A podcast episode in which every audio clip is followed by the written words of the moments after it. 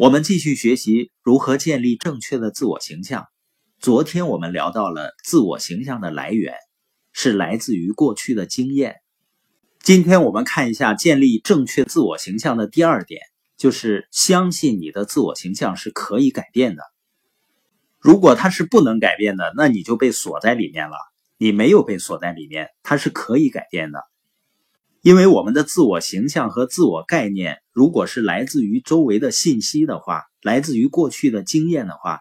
总是有一些错误的经验、错误的信息进入到我们脑海里，从而呢形成了错误的自我形象。正因为它是个错误呢，所以你能改变它，你不会被锁住，而且呢你要有责任去改变它，只有你才能改变，别人呢都帮不了你。朋友呢可能会通过鼓励来帮助你，但是没有人能够代替你去做。所以呢你要开始改变你的自我概念。当我们决定改变的时候呢，第三点就是决定你想要成为怎样的人。不是让你成为别的某个人，而是说呢你想成为怎样的人，你要拥有什么样的特质才能成为这种人。你要拿张纸写下来，你想成为怎样的人呢？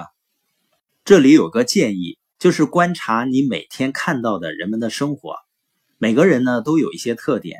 当你遇到一个人，发现他身上有你喜欢的地方，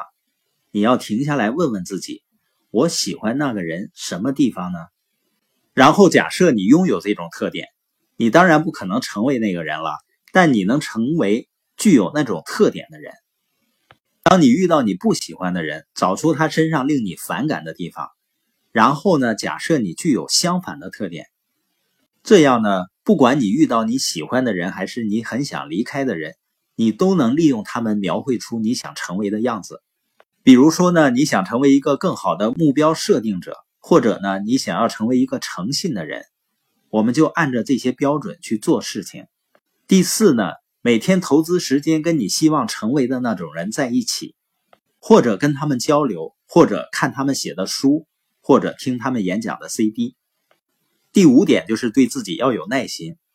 我们都不是一夜之间就变成现在的自己的，